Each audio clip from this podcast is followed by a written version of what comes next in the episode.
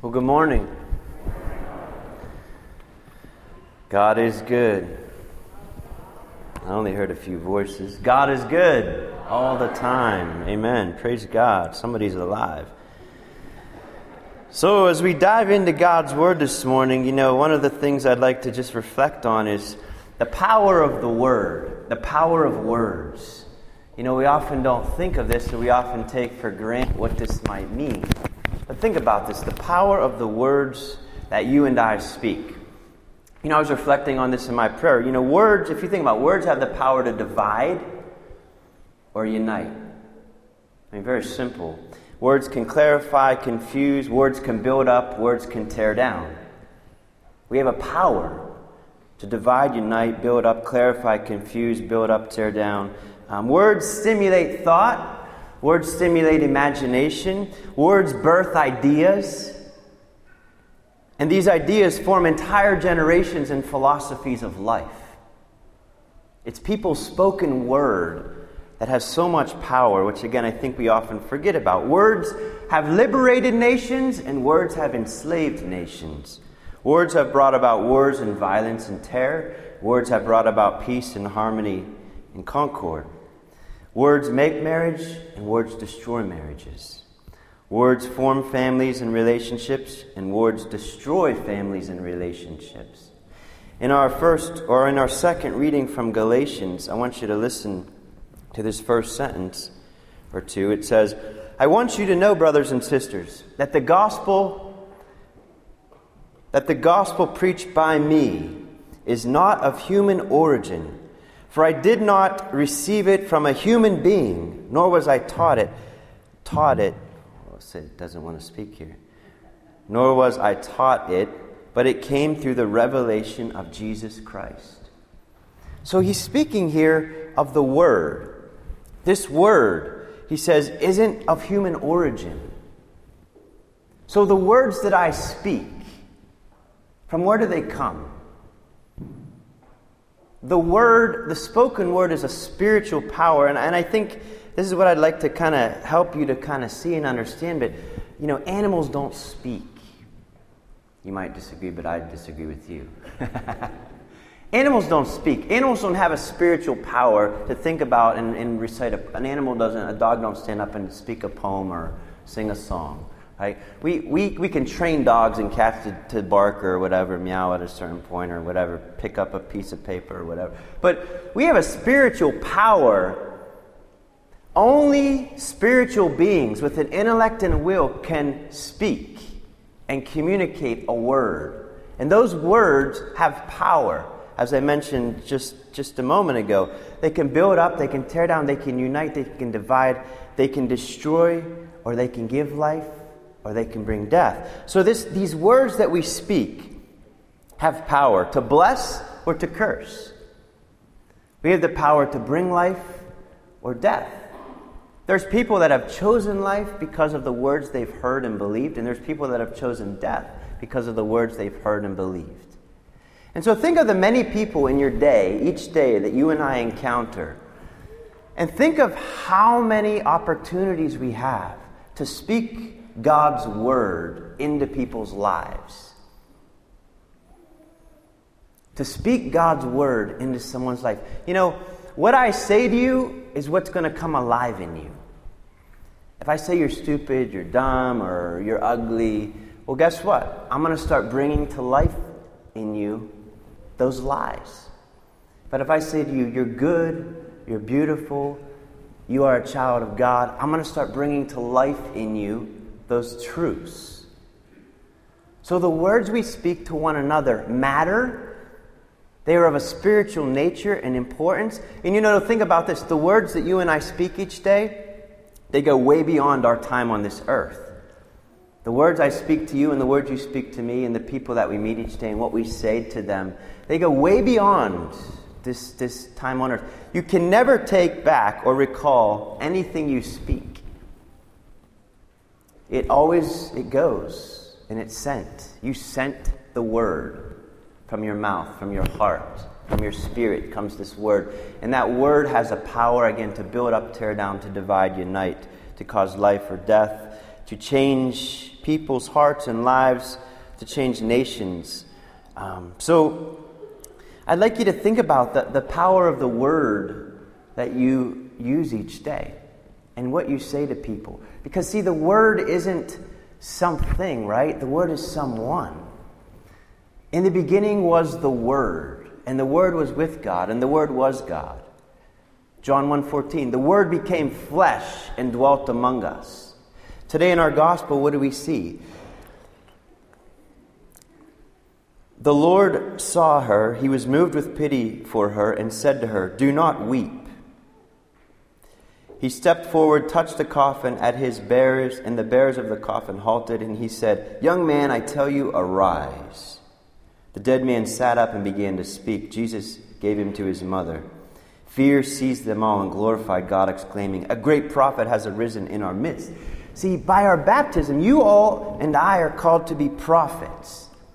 We're called to be prophets. What does a prophet do? A prophet is a mouthpiece for God. A prophet announces the word of God. The word is life. Life is the word. God is love. Love is God. So when you speak God's word, you're bringing God into people's lives. Words can bring, again, forgiveness. Words can create uh, bitterness and unforgiveness. So think of the words you speak each day. You're here in this church because someone spoke a word to you. Maybe it was get out of bed, get your shoes on. That's still the word of love, right?